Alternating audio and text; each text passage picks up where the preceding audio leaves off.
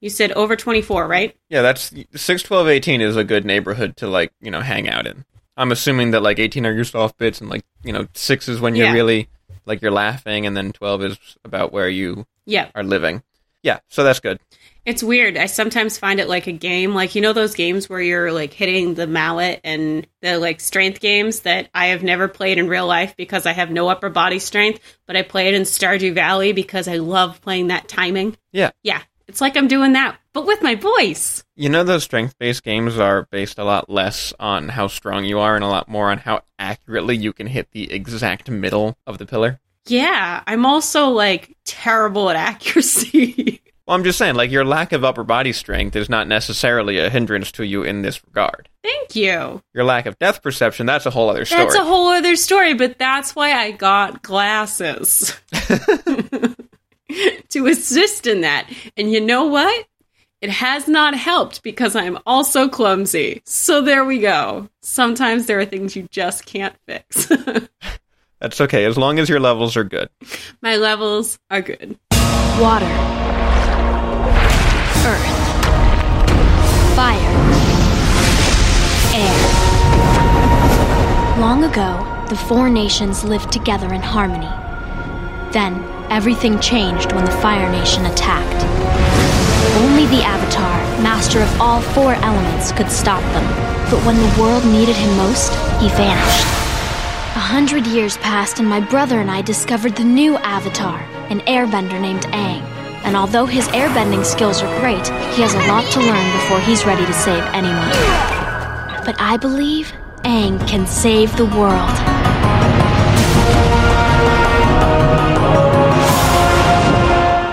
Hello, and welcome to The Pie Show with your hosts. I'm Colton, And I'm Kelly.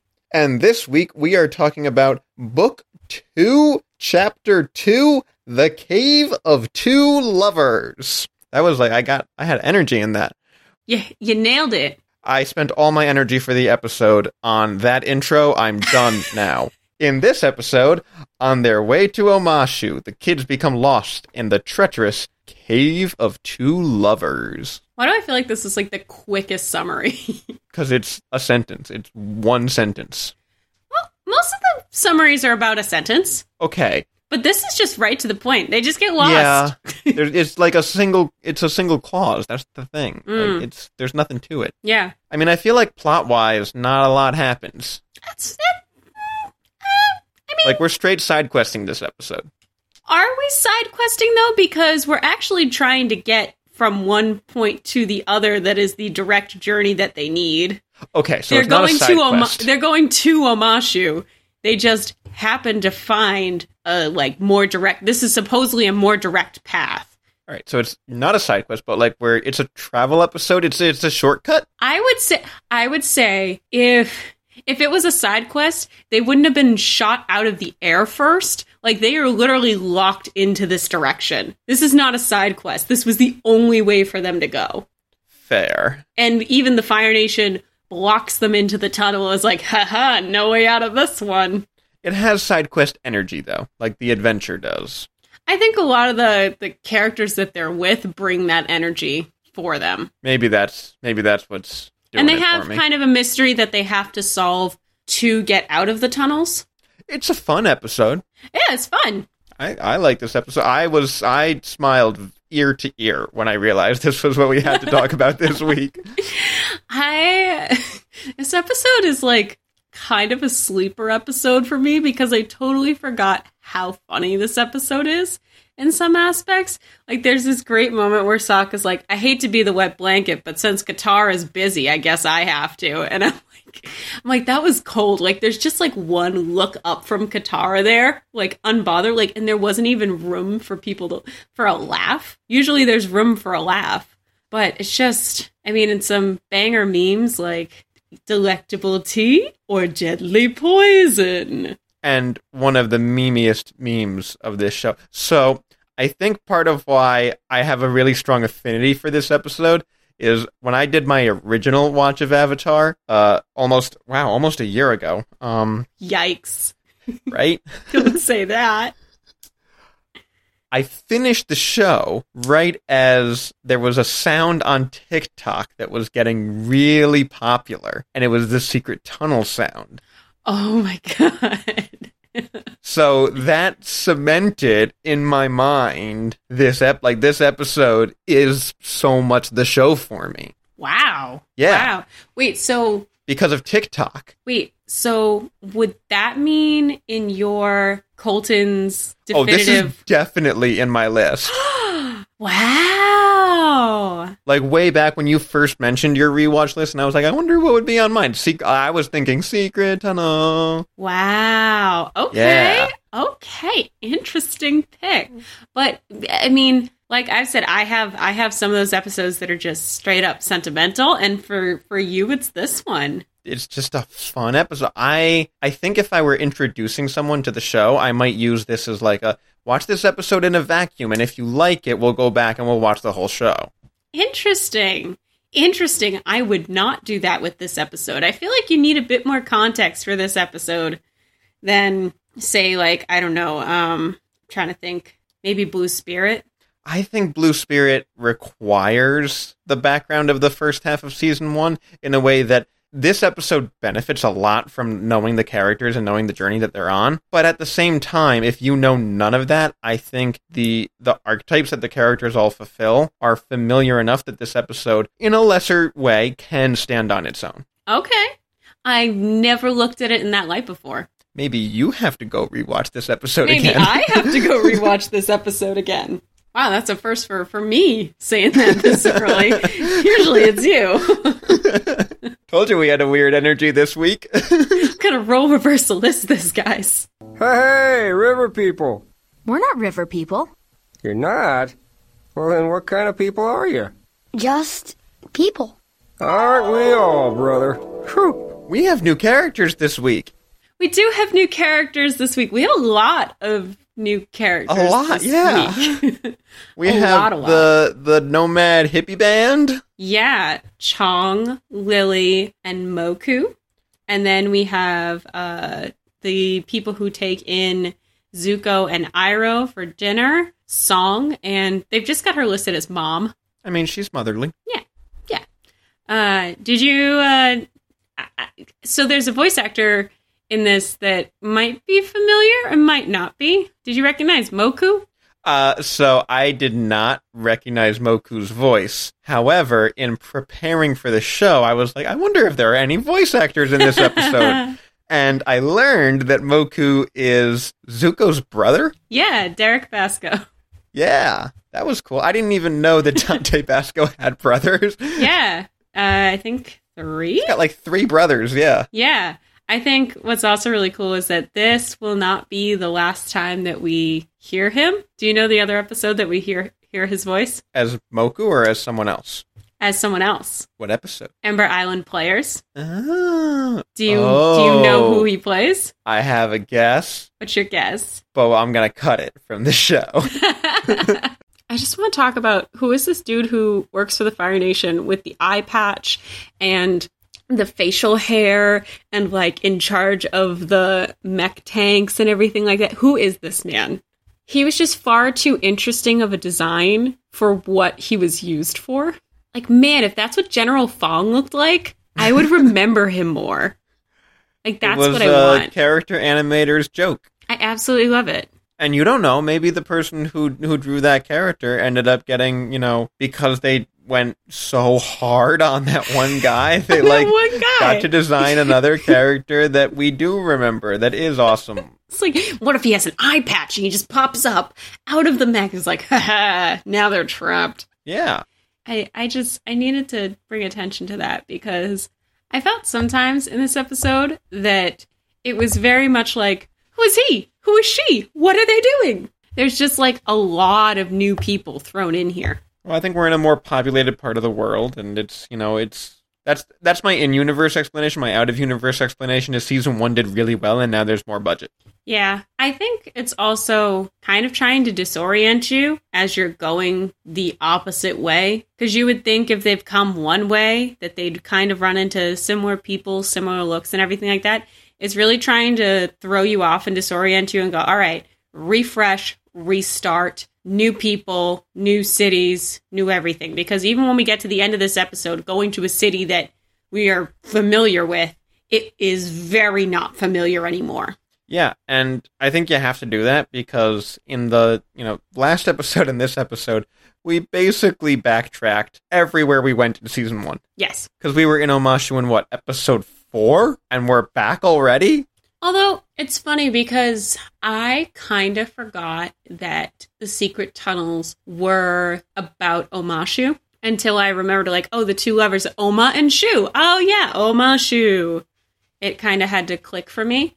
But I think the end of the episode being so jarring of like the Fire Nation takeover look was so jarring to me that in my memory, I couldn't remember that Secret Tunnel episode is also them traveling to the city they've already been to before. It feels like they're traveling to a new city. So I have a question about Chong. Yes, His name is Chong. it's Chong. He's very, very, very forgetful. He's a very specific cliche. Is he just a straight Avatar ripoff interpretation of Tommy Chong?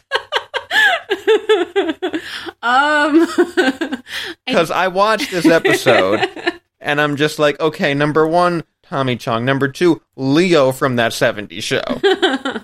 like, that's the character. aren't those the same people? Yeah, they are. just, Uh, oh, wait, we're coming up with ideas? Because I've had an idea for the last hour. I did not see that. Um, but he's very hippie, crunchy granola, I would say. yep, and also completely burned out. He's more enraptured with the music than um, anything else. I think my favorite part is when they ask the group at the end, "Oh, are you go- you coming to Omashu with us?" And they just go, "No." They went through the tunnel for no reason. No, they went through the tunnel to go through the tunnel. It was about the journey. It was about the journey. It was about the journey. And something else about these nomads I found really interesting were their costumes. Because everywhere we've been so far, there's kind of been like a color palette for the town, the village, the people. So we go up to the North Pole and it's all these blues and whites. We go to the Earth Kingdom. We get a lot of the greens and yellows.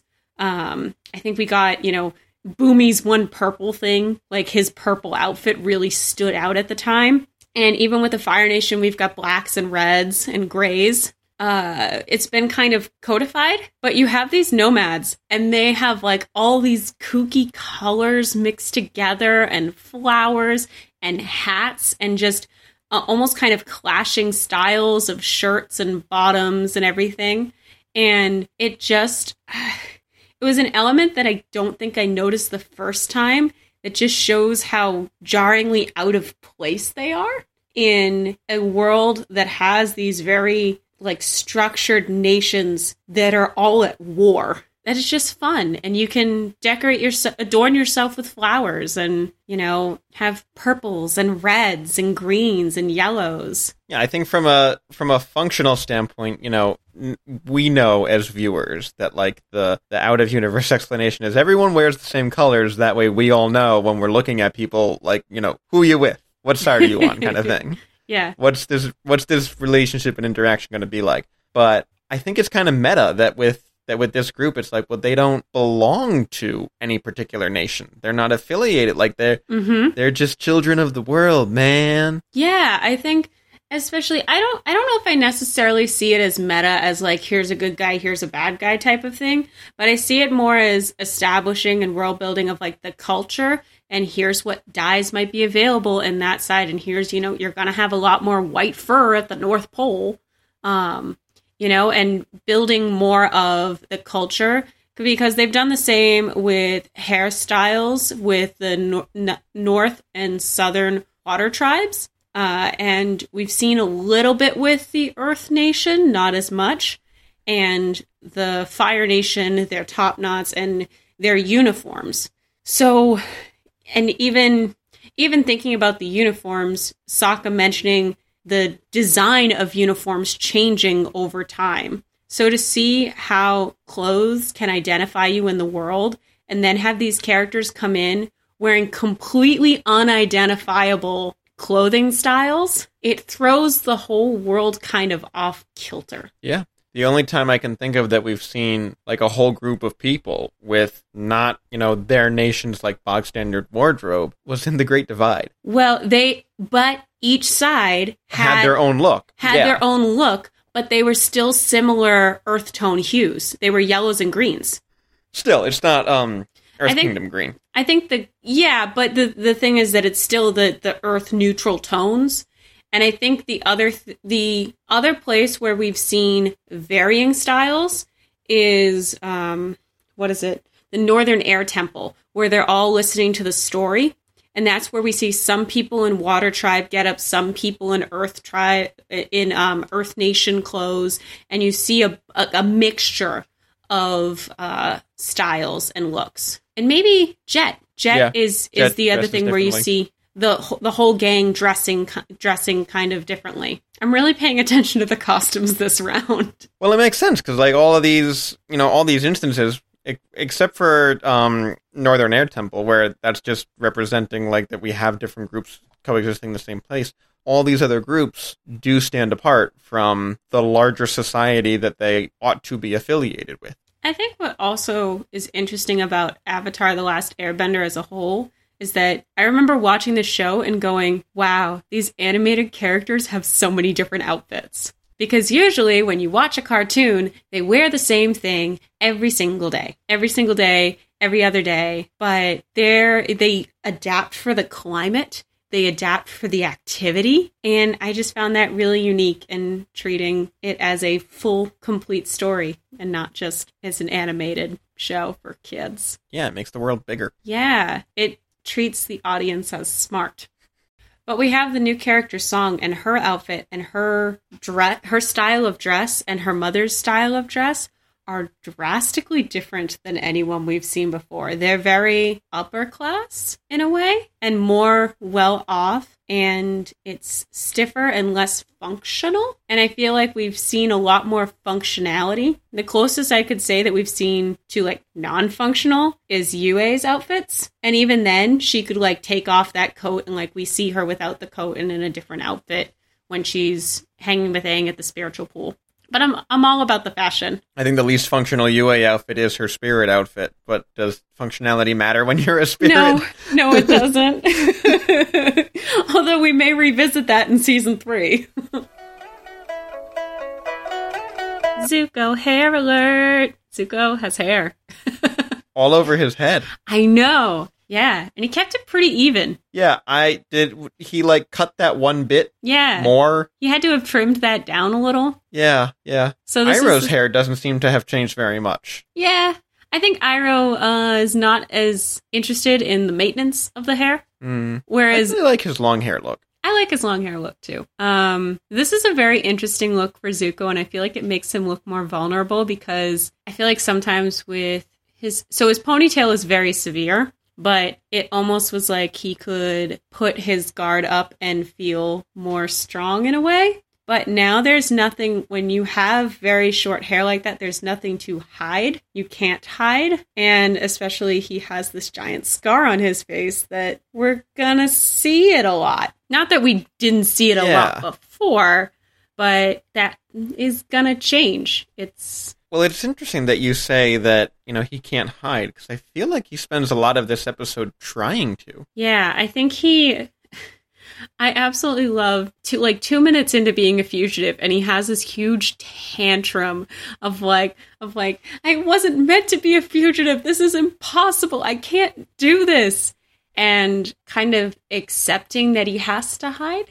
Yeah, and then later on, every time that Song tries to push him to talk about his past or, or his history, I don't know if you noticed, he turns away from her. Like physically turns away from her. she tries to make an emotional connection and i really love that she kept pushing and kept trying and then was like oh i think i know the one thing that might be holding him back is it the fact that he has a large scar on his face let me show him my leg that was also scarred by fire nation soldiers Oh, that scene that scene hit me. oh my god i was like i apologize to Song for ever forgetting that she existed because underrated. She really just trying to make this poor lonely boy feel a little bit safer in the world. Yeah, yeah. I feel I feel like this is really this episode is Zuko having his eyes opened to almost the the world through Song, telling him that it's okay to accept the fact that the Fire Nation hurt him, and not just the fire, but like that his father hurt him, because in his eyes, his father is the Fire Nation. They're they're one and the same. They're inextricably linked. Anything the Fire Nation does, it does because of Ozai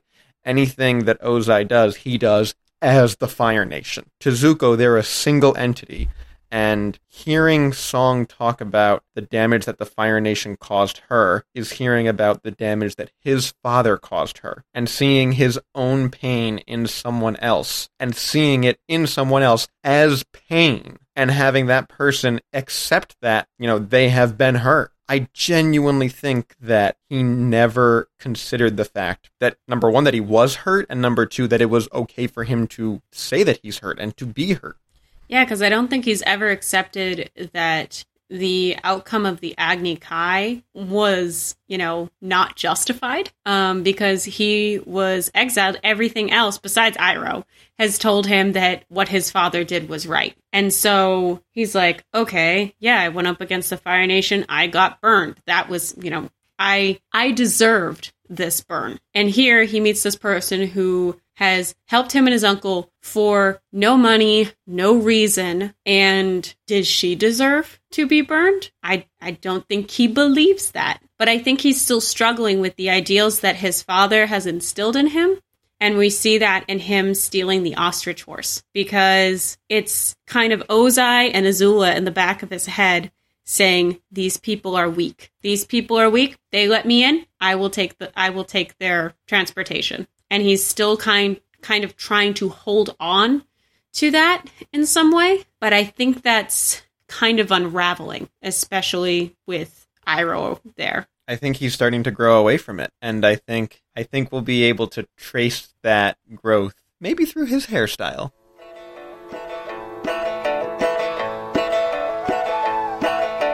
Even if you're lost, you can't lose the love because it's in your heart.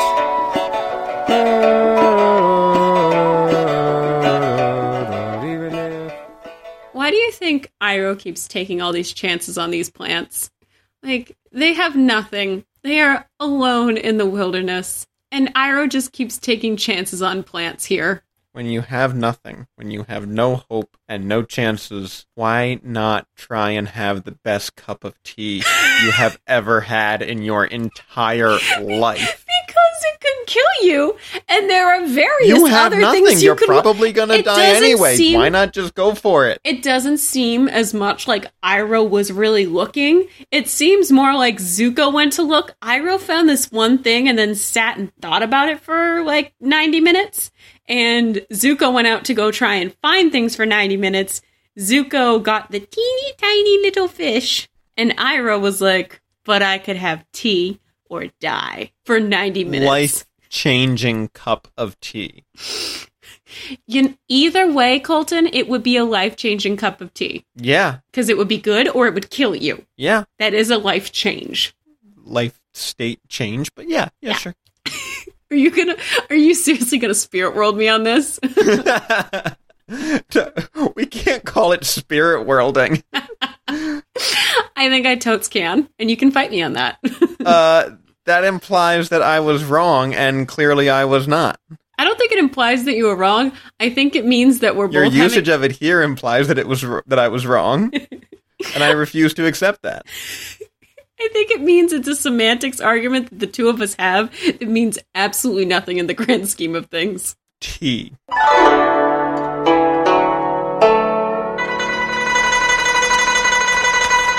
Cute animal alert! All right, this week we got some uh, choice, super cute moments from Appa and Momo that I just want to appreciate. Appa in braids with flowers. The whole team trying to appease Appa. Oh, We have to go with what makes him most comfortable because he's literally carrying the team. exactly. And then like.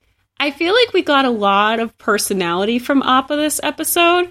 When Appa freaks out inside the tunnels and just like, what is that? And loses it. And it's just like pure, like, oh, that tugged at my heartstrings. I'm like, no, no, no. It's like when a cat gets something stuck on their paw and they freak out and they run around the room. That's what I saw. I think the most relatable thing for me from Appa for this entire episode, and I know I know we try not to talk too much about like, you know, things going on in the world and we try to make these episodes like pretty timeless, but when he gets out of the cave and he goes outside and he just lies down under the sun and flops and it's just like, ah, outside. Such a food. I love that, like, just the pure, like, joy of just like, I can breathe. Beautiful personality moments from Appa. Um, some great personality moments from Momo. I totally forgot that Momo is still with Sokka when he's trapped with the nomads. I'm starting to get sold on your whole Momo is Sokka's pet. I mean, Momo and Sokka chilling on that giant leaf, like in the Mhm. water, just kind of like watching.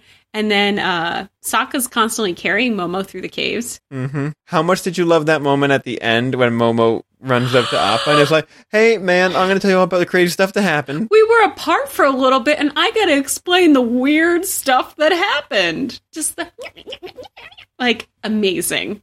And I love that they can communicate that way. hmm But it makes me sad because we're now building an even stronger bond between Momo and Appa for for episodes for episodes from now to tear our heartstrings out of our heart and throw it on the ground and stomp on it. yeah.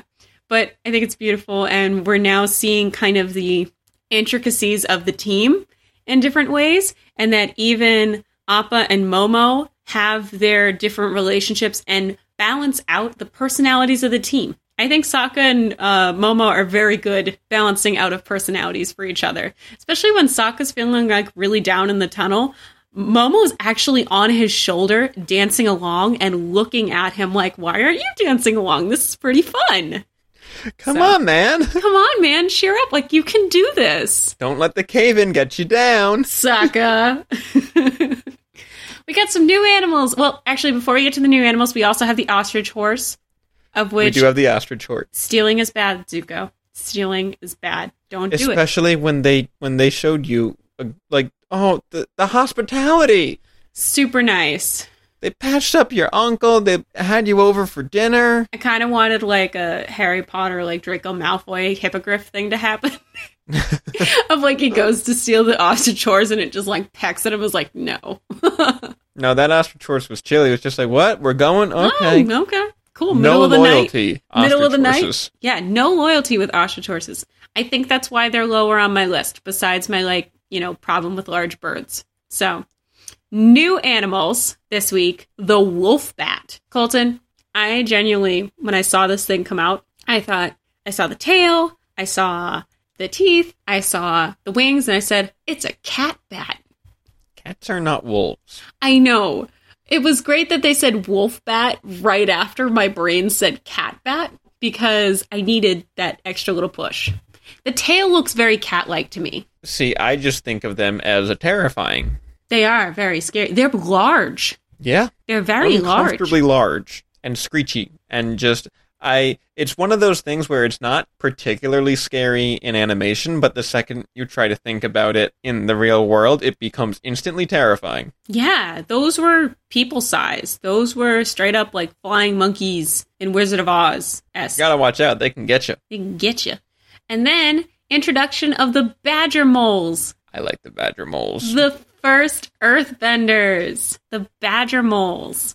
And we're starting to teach that lore that the badger moles have taught people to earthbend. That's how Oma and Shu learned how to earthbend and meet each other.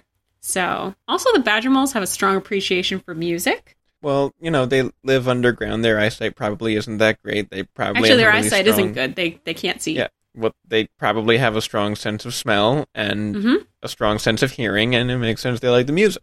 I think still very bold as much as they like music. Like they were comfortable with Sokka just like climbing on and riding a badger mole. I think that might be one of the bravest things Sokka has done. Those things almost mauled him. Yeah. And in the end he's like, I'm riding one of these babies to, to the light, man. That's what I'm doing. Incredible. Also, I really love the way that the animation looks for how the badger moles earthbend. Did you notice like the difference to it? I was busy paying attention to the sound effects because they use all of the same sound effects for badger mole earthbending as they do for human earthbending. Ooh. And I noticed that this watch and it tickled my fancy and I love it. The visual is a little different. There's some more swirling elements to it rather than straight up and down. It's Mm. less rigid and more fluid. Makes you wonder is that how earthbending originally looked? Well, it makes it makes me wonder uh, how the teaching of earthbending translates down because we will need Aang is going to learn earthbending. That's why he's traveling to Omashu to learn earthbending from Bumi. I think Bumi has some very similar elements in the way that he earthbends, where it's uh, where it's more organic uh, and and less uh, rigid. But when we've seen other earthbenders, like we've seen, um, I'm putting a finger to my face Song? for a mustache. No, not well. Yes, Fong, but um, what's his name? The mustache boy, Lee. Is that his name? Oh wait, uh, the earthbender in Oh, with Katara. I was thinking of the earthbender in The Great Divide. I mean that too. His is also very rigid. Even the whole shoots of Omashu. Yeah. Which makes you wonder, do you think do you think Hmm. that Bumi has explored the tunnel? Oh my god, yes. Do you think he's friends with the badger moles? oh my god, yes. Well, there's your explanation for why his earthbending is a bit more organic. Mm, yeah, exactly. Well, that's that's what I'm trying to say is like you know there. I think it's cool how there can be different translations of bending. I think I've talked about this before of like teaching styles and how we saw the difference in the North Pole of like they have traditions of what you are taught versus you know by gender. Um, you even have the difference of Zuko and Azula's teachings. You have the difference of Zhao and Zuko's teachings. What we've seen the difference between how Jeong Jeong teaches firebending and how Iroh teaches firebending. Yep. And we're seeing the difference between how Pakku taught waterbending and how Katara taught waterbending. Because Katara is now a master. So I like the I like the putting the badger moles in this early in book two. I just like them. I think they're a cool design. yeah, they're I gotta say they they win my cute animal alert. Me too. Yeah, they win this week. The badger moles. Although Appa's a close second. Oh, oh, Appa.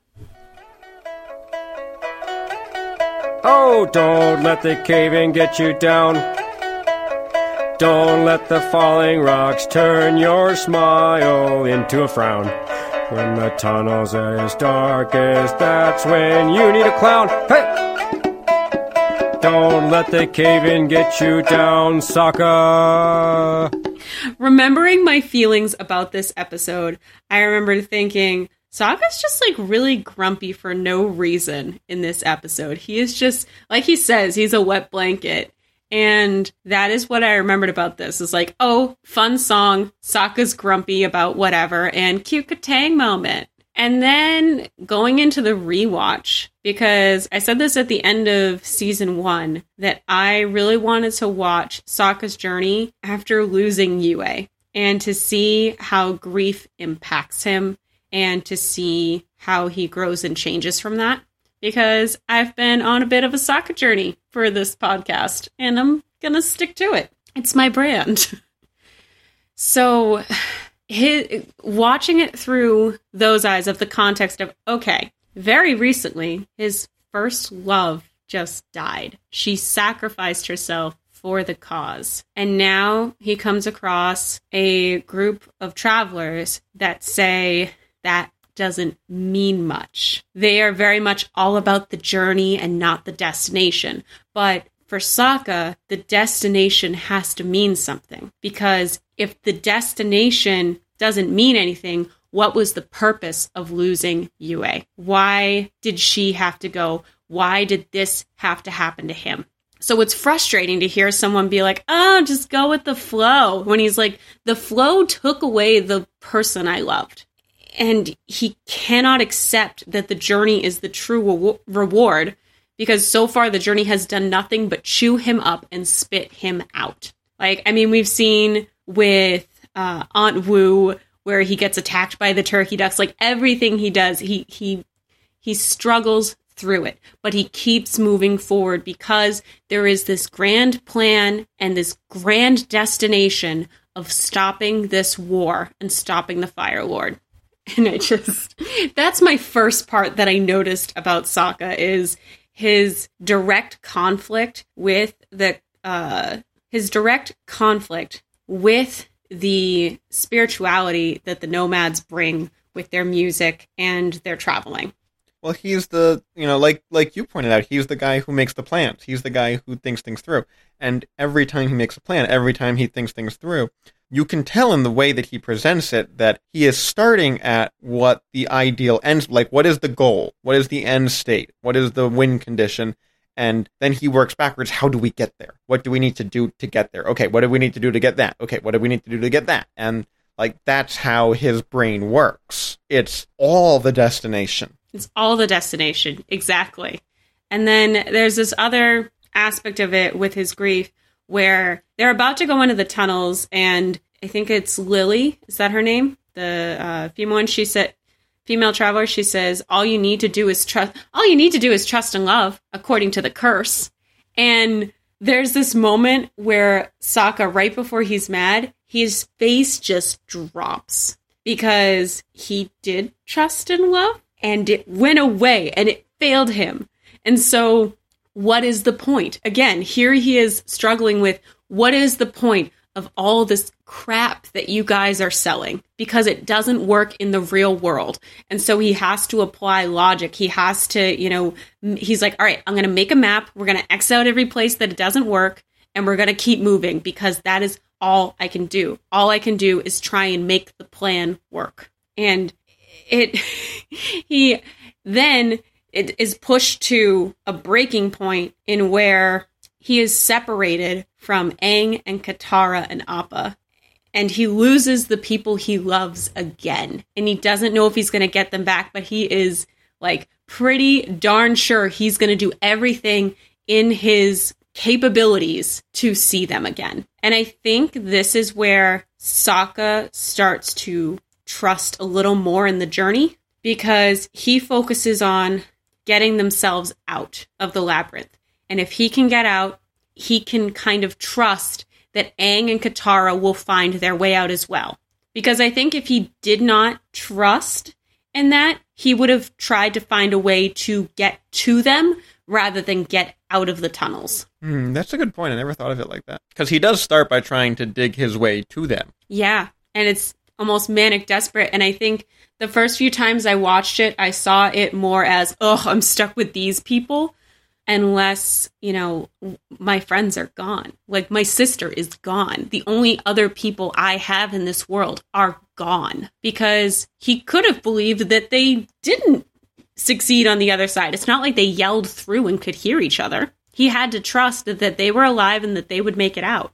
And I think part of the thing that gets him over the finish line in a way there is as much as it is annoying to be the only one seemingly trying to solve the problem while others are like just kind of goofing off. They're singing this song, and one of the lyrics that stuck out to me was even if you're lost, you can't lose the love because it's in your heart. And I don't know, it just felt like one of those moments where, you know, where a song finds you when you're alone? Like a Sarah McLachlan commercial? Oh, yeah. Yeah. I think that song found him when he was alone. And he, it it reaches him at some point because when he's cornered by the badger moles and he strums the like he strums the guitar by accident he's like all right i'm gonna trust the journey. I'm gonna do the journey thing. This isn't so much a plan. This is absolutely improvised but i'm gonna trust the journey. And he starts playing it and trying to sing and then gets the others to join in with him and it gets him out of the darkness and into the light and there's this beautiful moment at the end where uh where what's his name? Where Chong hugs Sokka and says, Sokka, I hope you learned a little something about not letting the plans get in the way of the journey. And it's kind of like, you know, you can grow from this kid. Like, here's your breakthrough. He literally broke through a wall. a wall in the darkness, okay? Like hit the nail on the head there. And there's this really To be fair, the wall went right back up as soon as he broke through as it. soon as he broke through it. Went right, but, but there's this there's this little moment you can catch where when they kind of zoom out after the hug, and he's like, "Oh yeah, yeah," like he he brushes it off. But as soon as the it's the camera's not focused on him and it moves on to Katara like blushing, you see Sokka smile a little in the background and just kind of like, "Huh, that was okay. That was not like there's this little kind of knowing smile on him." And it almost feels like, you know, this is gonna be okay.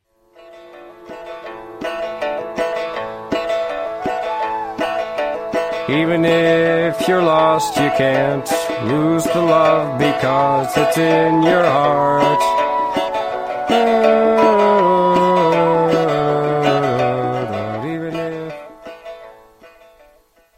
Colton, want to talk about music in this episode?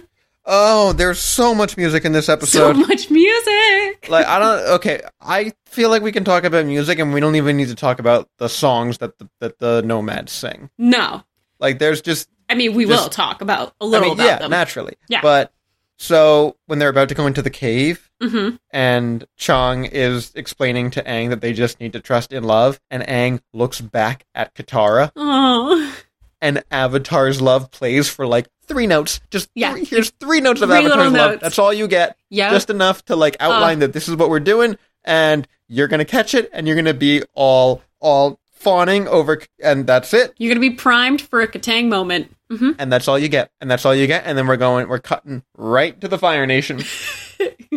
dun, dun, dun. Was it just me or was the Fire Nation theme bigger? It felt a little bigger. I feel like that was the Azula variant, Yeah. Well, I think even though we don't see Azula. I think maybe we'll get more Azula variants now that Azula's kind of running it. Yeah, That she's kind of running things. yeah. So that's a good point, and I'm gonna keep an ear out for that. And then, right after that, Sokka's making his map, and we get his drums. Yes. It took me a minute to notice his drums, though, because it was different. Like, they didn't do the the melody underneath the drums. It was just the drums. Mm-hmm. Because he's not fully forming a plan. He is desperately grasping at the only thing he can. Yes. His his plans are kind of thrown out the window. He's strapped in here. He has to figure it out. Yeah. There's no heart in it. Yeah. Ooh, that's a great way of describing it. And musically, that's represented by, like, just the hollow drums and no melody. Oh man, now I made myself sad talking about it. I think it's very back against the wall, especially. I mean, they had that amazing cutscene of like, you know, stupid tunnel. We're just gonna fly, and then ah, because they got shot out of the sky. And then he's like, "All right, fine, tunnel it is." Like, he has no choice. He he he had a plan. He had lots of plans, and all of them are apparently wrong. So let's do the stupid thing that the singing people want to do, and that Aang kind of want to does, kind of want to do. yeah, What? kind of a little bit. Yeah. Did you notice that, like, every song that Chong plays, he strums the same, like, three patterns Yeah. on his. It's not a guitar. I don't know what it is, but it's not a guitar. yeah. Do we know what it is? It is a real instrument. He plays a dramion. Am I saying that right? Dramion? I don't know how it's pronounced, but that looks like how it's spelled. And it is it, like it's an actual instrument. Um, it's a Himalayan lute. Wow. That's cool. I have heard one before in real life, and it sounds pretty much just like it does in the show. I don't know if they uh, got an actual player or if they you know used a sample, but it is an accurate representation. And since we're talking about Chong, I have looked him up since I last asked the question earlier in the episode. Uh, his name is a reference to Tommy Chong. that is absolutely amazing. Oh, it is. Yeah. I feel vindicated. Yeah, no, you're Colton. You were absolutely right on that one. That was that was a great catch. I know my Cheech and Chong. Yeah, you do. Not shocked that I don't, but but no, super cool. I'm hip, man. I'm not man. I'm not hip. You're And not. and or happening. I, it, the people who are familiar with Cheech and Chong are laughing at you really hard right now because the reference just went completely over your head. Yeah. Colton, I caught something musically in this episode and What wrote it down catch? right away. So when there is the little title sequence for book two, chapter two, Mm-hmm. there is a little snippet of Leaves from the Vine. One of the most recognizable Avatar songs. One of yeah the most painful Avatar songs. Oh, yeah. No, like super painful. yeah. But, But I this- still use it in every episode we make because I'm evil. Is this one of the first times we hear it in the show? uh, it is. I think this might be. We haven't heard it yet. I, I don't think we've heard it yet because I feel like we would have talked about it. Yeah, this is so. This is the first time. Ooh. This is the first time we hear it, and we we don't hear the um the arrangement that most people are familiar with. That Yeah. brings the pain that I use in the show. We hear like a bouncier, It's got something version. bouncier underneath. Yeah. Yeah, and and it has that harp in it. Um, that Mhm. we also use in our music for the show for the cute animal alert, and uh for our outro that is from an episode later in this season, Tales from Ba Sing Se. Yeah. It's a really interesting combo and I we didn't hear that uh little piece over the chapter 1 and I'll be curious if it is because I think book 1 all those intro music was for the most part the same. Am I wrong? Yeah, it's just I, if it's not the same for every episode, there's only a Like one, or two episodes yeah. where it's different. Yeah. So I'm curious to see what this means for season two. And I'm going to have to have my ears like more alert earlier on, like just like ready to go. Like put your listening ears on. Well, especially because "Leaves from the Vine" is such an important song in the show that I think I think tracking its placement, particularly in book two, is going to be an, a really interesting thing for us to do. I think, all right, hear me out. I think like top three songs from Avatar might be Leaves from the Vine. Um, I know we talked a lot about Four Seasons, but I'm not kind of ranking it here. Like I'm talking just like musical themes. It's Leaves from the Vine, Avatar's Love, and I'm gonna go Fire Nation theme. Interesting. Like this is your top three in no particular order, kind of I thing. I think most recognizable for me. Mm, mm. Uh, for me, "Leaves from the Vine." hmm And and kind of like impactful because I mean everybody Yeah. knows secret tunnel, secret Yeah, tunnel. Like we all know that. Uh, "Leaves from the Vine," the Tsungi horn. Ooh, for for the blue spirit notes. Yeah. Okay, Yeah. okay. That that motif. Yep. And then probably not Azula's theme, but just Mhm. that little that that ding that plays whenever Ooh, she does something like yes. particularly When she like raises an eyebrow. Yeah, when when she's thinking. Oh yeah, where something clicks for her Yeah. Or when someone does something that like plays into her hand. when she takes a pause and says "Zuzu." Do you want me to put the ding in when you do that? Is that why you did that right there? Because you like when I put the ding in when you do Azula things? You did it once, but I would never expect you to do it again. But you would also love it if I did it more. no, not if you do it more. Just choose your moments. like she chooses hers. Ooh. But I think those are, you know, so to hear Leaves from the Vine, this kind of early in season two. Why do Yeah. you, why do you think it's on this episode? I want to I want you to posit your theory of why it's on this episode. Go. Um I and not mean- like something like Avatar's Love. Wouldn't you think Avatar's Love would do a little bit better?